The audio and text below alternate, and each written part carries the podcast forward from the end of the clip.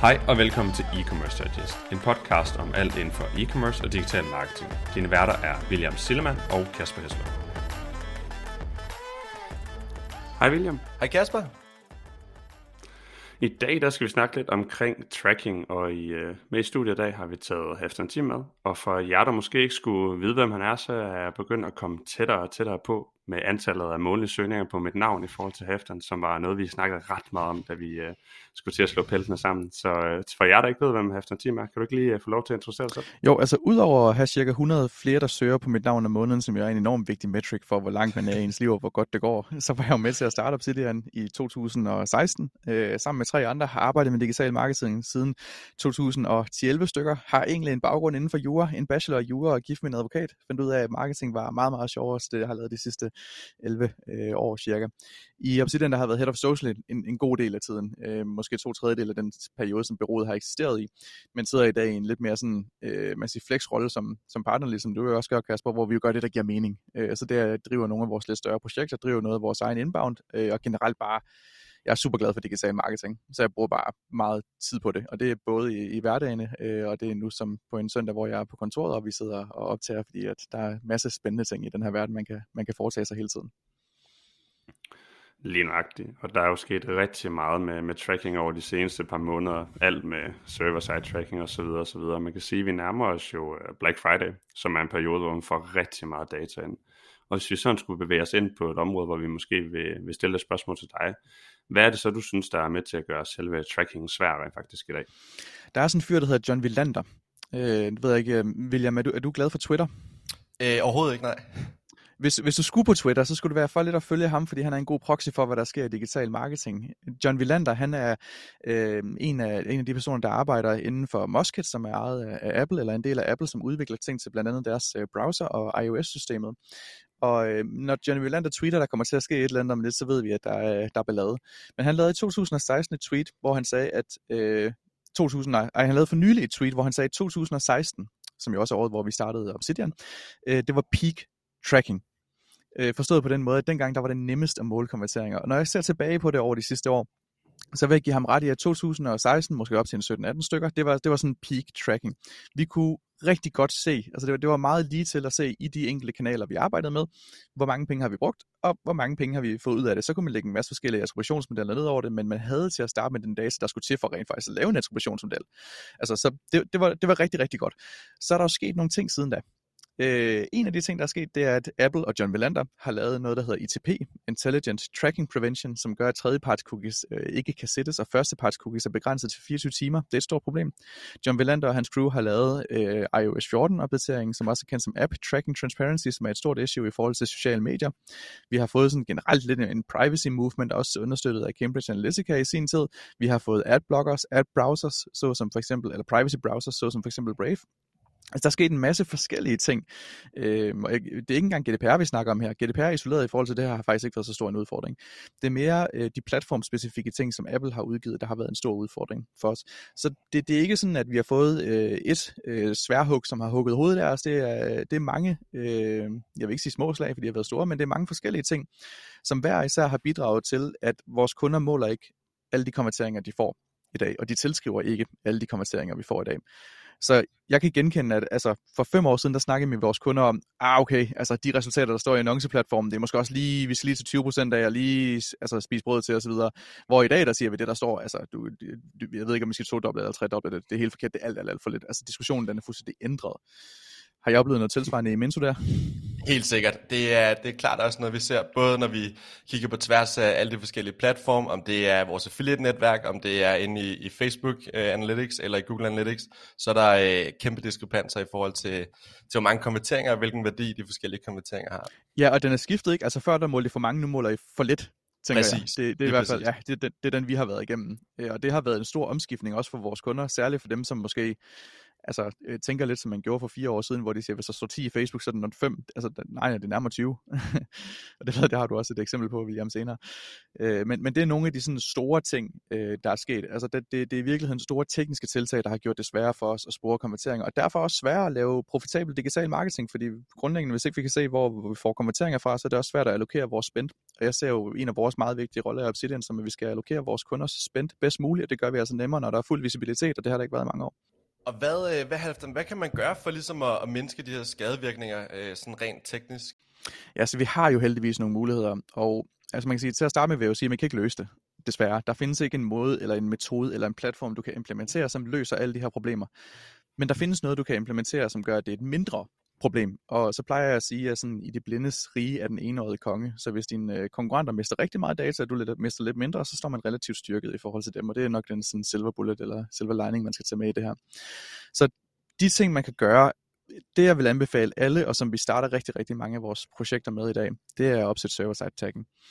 Øh, om, om man så kalder det server-side tagging, server-side tracking, conversions API, advanced conversions, eller hvad man har lyst til at kalde det, det er ligegyldigt bare opsætte det.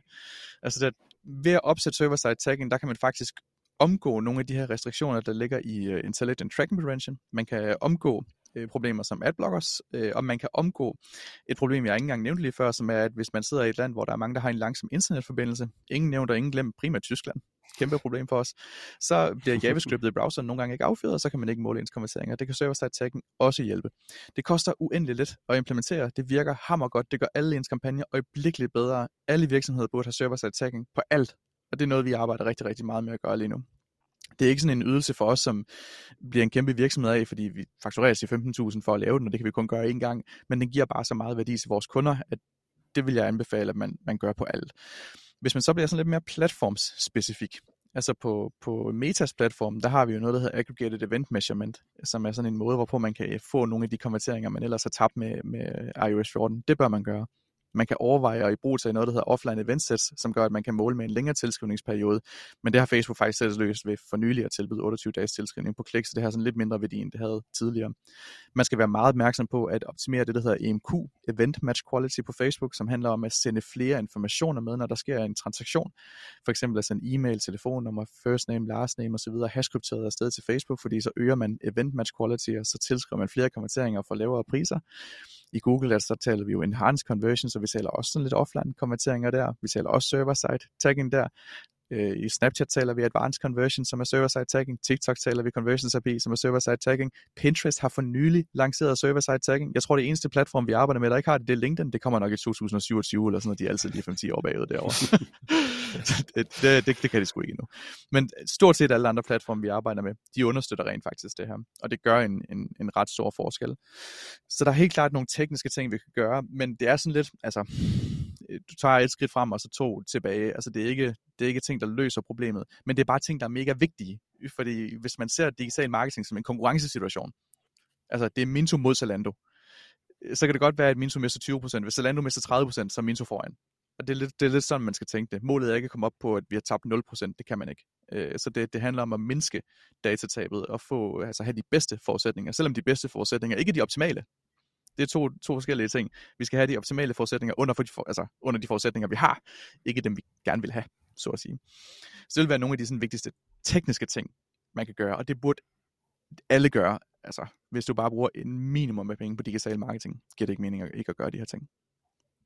Det giver rigtig god mening, Halvdan. Og hvad hvis man, hvis man kigger to, tre, fire år ud i fremtiden? Er, altså, bliver det værre nu, eller, eller har vi nået toppen? Jeg tror, det bliver værre på den korte bane. Øh, nu havde vi for eksempel før nævnt John Villander. Altså, jeg får notifikationer, når han tweeter noget. Øh, fordi nogle gange, så er det fordi, han har udgivet en øh, ny sang. Han er sådan en singer-songwriter. Jeg kan ikke lide hans musik, men det er også fordi, jeg ikke kan lide ham. Så øh, nogle gange, så er det fordi, der kommer et nyt nummer på Spotify. Jeg vil ikke anbefale det. Øh, men nogle gange, så er det som for nylig, hvor han går ind og siger, fra nu af, så kan du ikke sætte første parts cookies, hvis de tre første numre i IP-adressen på det domæne, der sætter cookien, ikke er det samme som root domain. Og det, det kan lyde som en, en lille ting, men det, øh, det, det har faktisk ret stor impact, fordi måden man sætter server-side tagging op i Google Tag Manager på, det er, at man leger en server et andet sted end der, hvor man har ens rodserver, derved har den en anden IP-adresse, og så går det rent faktisk ud over det her. Så nu skal vi ind og lave proxyet opsætninger for alle de kunder, vi har sat server-side tagging op for, for at løse det her problem. Det er ikke et problem, vi kan løse, men det, det er bare endnu en en, en sådan ting, man skal over. Altså det er endnu en teknisk foranstaltning, man skal over for at få maksimal øh, sporbarhed eller visibility i ens digital marketing-spend. Det her det er bare et eksempel. Der ligger også nogle andre ting ude i fremtiden, som vi ikke rigtig ved, hvordan kommer til at se ud. Den nye Privacy Shield-aftale eller Privacy Framework-aftale mellem EU og USA, den er ikke rigtig indgået og færdigforhandlet nu, så vi ved ikke, om der kommer nogen overraskelser i den. Der er for nylig kommet en Digital Services Act, som stiller nogle store krav til særligt platformene. Det ændrer ikke noget for den enkelte annoncør, men det ændrer noget for de muligheder, de måske har.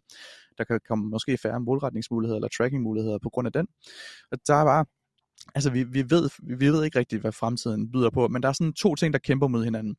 På den ene side, der har vi Apple, og vi har sådan diverse myndigheder og regulativer, øh, som gør det sværere. Øh, og Apple er klart den største udfordring her. Øh, det er ikke de lovmæssige øh, ting. Det, det er klart Apple, der er den største udfordring. På den anden side, der har vi sådan to ting, som særligt Meta eller Facebook forsøger at svare igen med. Og når jeg bruger Facebook som eksempel, det er ikke fordi, de er de eneste, der gør noget, det er bare de største, det er dem, der gør det bedst. Altså, øh, så det, det, det er sådan lidt dem, der sætter standarden for resten af branchen lige nu. Den ene ting, det er enorme investeringer i artificial intelligence og machine learning for at gøre algoritmerne skarpere. Facebook satte for nylig tal på det her til et investorkalder. De siger, at vi bruger en milliard dollars om måneden. En milliard dollars om måneden lige nu på det her. Og det, det handler om, at de skal opbygge datacentre, træne modeller, lave algoritmer, som med mindre datainput kan finde de rigtige personer.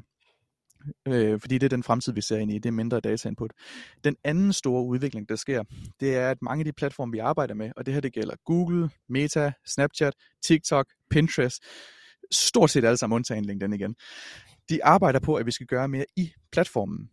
Så lige nu, der fungerer en kunderejse, hvis man arbejder med Facebook-annoncering, for eksempel på den måde, du går ind i din Facebook eller Instagram-app, så scroller du dit feed, så ser du en annonce, så klikker du på den, så ryger du ind i din browser, og så køber du det. Og så har vi problemer med at spore, fordi det er to forskellige apps.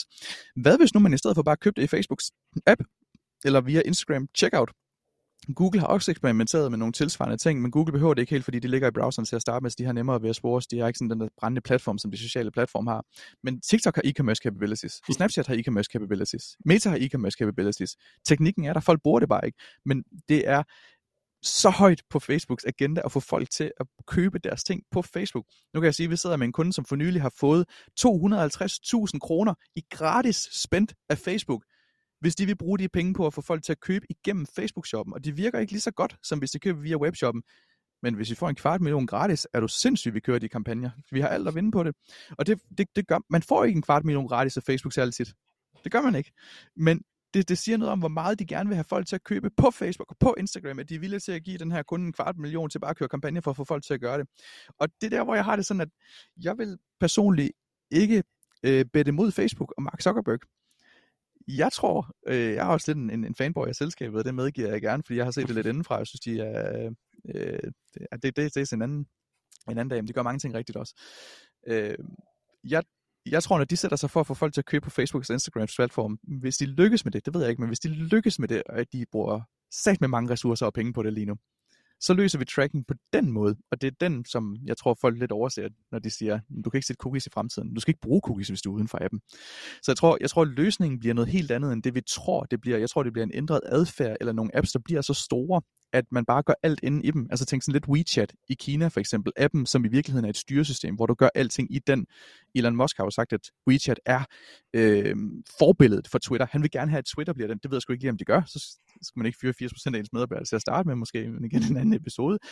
Men jeg tror, det, det er, når vi, når vi snakker om tracking isoleret, tracking isoleret bliver ikke løst teknisk ved, at vi, vi på en eller anden måde kan sætte en cookie i et styresystem, der ikke tillader det. Det bliver, det bliver løst ved, at, at vores brugeradfærd ser helt anderledes ud og ligger i et andet styresystem, eller i en anden app, eller fungerer på en anden måde hvor at, at du ikke skal gå på tværs af apps på samme måde. Det er i hvert fald Facebooks hypotese, og jeg har ikke nogen bedre hypotese, end de har lige nu. Nej, man kan sige, som du også nævner, så arbejder Google også med det med, med checkout, immersion, uh, shopping og så videre, når du alligevel kigger på produkter og, og gerne vil købe det. Altså, så, så er der jo alt det her med, at der webshops alene der bliver nervøs, okay, hvad så med, med at få dataen og, og lave opsalg ind på hjemmesiden og så videre, men, men jeg tror, alternativet, som du selv nævner, det er jo mere og bedre data, og dermed bedre målretningsmuligheder, som så burde give noget i sidste ende på baggrund af det. Og jeg tror ikke, det er noget, der kommer til at ske inden for tre måneder eller seks måneder, men hvis man tænker tre eller fem år frem, er det ikke utænkeligt for mig, at øh, måden vi køber ting på online, øh, måske langt hen ad vejen ligner sig selv, men ikke nødvendigvis sker fra at gå fra en app til en browser, men sker ind i den samme app eller det samme styresystem. Og så vil vi lige pludselig have mere data til at optimere vores online performance, end vi nogensinde har haft. Så det er heller ikke sikkert, at vores bedste dage ligger bag os. Det gør det lige nu. Men hvis der sker en ændring af de forudsætninger, der er, så bliver online marketing lige pludselig tre gange værdifuldt, som det er lige nu. Øh, og det er ikke utænkeligt, at det kommer til at ske. Nej, det er jo en, øh, det er jo en meget spændende fremtid, vi går i møde i forhold til det. Der sker jo sindssygt mange ting hele tiden. Men hvis man sådan skulle, skulle hoppe videre til tænke alternativ måder ligesom at måle og track på, der har du også noget med, øh, William, men, men efter, hvad, hvad, hvad tænker du her, man kunne gøre i forhold til, til den del? Ja, fordi en ting er teknikken, der bør man gøre de ting, vi har snakket om her. En anden ting, det er, at der findes jo andre måder, hvorpå du kan måle resultatet af digital marketing. En ting, som er blevet meget større for vores kunder, end det har været tidligere, det er brugen af custom rabatkoder. Det er særligt på sociale medier igen, vi snakker her, men jeg har en, en nylig lille case med en, øh, en dansk virksomhed, som øh, kørte en kampagne i UK, og så sagde Facebook, okay, I har fået, lad os bare sige, 100 konverteringer i den her øh, kampagne.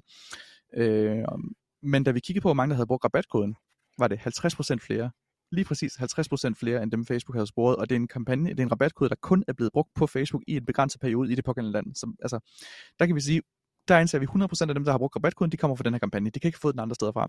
Og der målte de 50% flere, end Facebook selv gjorde. Så det her, det er en måde, hvorpå vi måler konverteringer, og forskellen er måske altså 30, 50, 70% på Facebook. Den er gigantisk på Snap og TikTok, fordi de er endnu dårligere til at måle. Altså der kan vi snakke faktor 10 i konverteringer. Jeg har set kampagner, der er gået fra ROAS 1 til ROAS 10 ved at kigge på custom rabatkode i stedet for pixel, og så er det altså lige pludselig noget, man gerne vil bruge penge på. Så er der også noget som salgsmodellering, god gammeldags salgsmodellering. Altså vi har nogle kunder, der bruger rigtig mange penge i USA, hvor vi for eksempel laver geolift studies, så det handler simpelthen om, at vi udvælger en stat, hvor vi siger, at den her stat den er i forvejen ret god. Nu tager vi en uforholdsmæssig stor del af budgettet og bruger på den stat, tillykke New Jersey, og så ser vi, hvordan er løftet af salg i den pågældende stat, både online og offline, så du tager sådan en omni-tilgang øh, til det, og, og så simpelthen måler på, hvor mange penge har vi brugt, og hvor meget er omsætning stedet i forhold til en normal måned. Det er lidt mindre videnskabeligt, men den videnskabelige approach fungerer heller ikke, når ikke vi har det data øh, fundament, vi tidligere havde. Så det er sådan nogle ting, vi skal, vi skal kigge ind i. Og så nævnte du en mere, William, som jeg faktisk havde, øh, havde glemt at tage med, som er skidegod. Lige præcis. Så en, en tredje ting, man også skal gøre, det er simpelthen, når folk har, øh, har været igennem dit checkout flow og, og bestilt øh, det, de skulle have på din webshop, spørg dem i det her post-purchase øh, survey efter øh, tit så kommer der sådan en, en pop-up op, der siger, øh, hvor tilfreds var du med at, at handle på, øh, på Minto for eksempelvis, og så rater du fra, øh, fra 0 til 10 for at få den her NPS-score, og så efterfølgende kan man, kan man stille et, et opfølgende spørgsmål, hvor hørte du første gang om Minto, eller øh, ja, hvor hørte du om Minto, hvordan fandt du øh, Minto, og, og ligesom finde ud af, hvad, hvad er det, hvad er det, hvor er det folk selv tror, de har, de, de har fundet øh, den, den givende webshop, og hvorimod så ligesom prøver at måle det op imod ens Google Analytics, eller den tracking, man sidder med, øh, når, man, øh, når man analyserer sin, øh, sin paid marketing performance, og ligesom se, hvor stor er diskrepansen her, og hvor er det folk øh, reelt set øh, har fundet din, øh, din webshop, eller hvor er det folk tror, de har fundet din webshop. Og jeg synes, den er mega fed, den der, fordi du går fra en kvantitativ til en kvalitativ approach. Så i stedet for at sige, klikkede folk på et eller andet tidspunkt på en Facebook-annonce, eller så de noget på Snapchat. Altså det, det kan du godt se, men gjorde det et udslag? Altså det, at du så annoncen på Snapchat, havde det overhovedet noget at gøre med, at du købte? Du ved det ikke, men hvis folk siger, jeg kom fordi jeg så den på Snapchat, så ved du, det var det, der var udslagsgivende. Så du får også en meget mere kvalitativ approach til din digitale marketing på den der måde. Øh, jeg kunne forestille mig, at den... Hvad, hvad siger den med displaynetværket? Hvis, øh, det, det er bare fordi, nu tænker jeg på, hvor, øh, hvor ser man mange billige visninger, som måske ikke har en særlig stor effekt, og så tænker jeg, at display er lidt fræk måske. Ja, helt sikkert. Det, det kunne godt være. Jeg har ikke lige, øh, lige tallene sådan her top of mind. Men lige en, øh, en kort sidste kommentar her, øh, i forhold til det, du nævnte, Halfdan, i, øh, med, med custom rabatkoder det her det er jo noget, man har gjort med, med influencer marketing i lang tid, og det giver super god mening også at gøre med sin betalt annoncering. Et andet punkt, hvor det også kan give super god mening, det er, når man kører de her e-mail-kampagner. Tit så ser vi, at når vi sender en e-mail med en rabatkode og, og kører en kampagne, så stiger omsætningen, og, og der kommer en masse konverteringer ind igennem shopping, search, alle vores paid-kanaler. Og ligesom prøve at isolere den performance, der, øh, der kommer fra e-mail, ved at kigge på, igen, hvordan klarede en, en given rabatkode sig øh, under den her øh, ja, kampagne. Ja.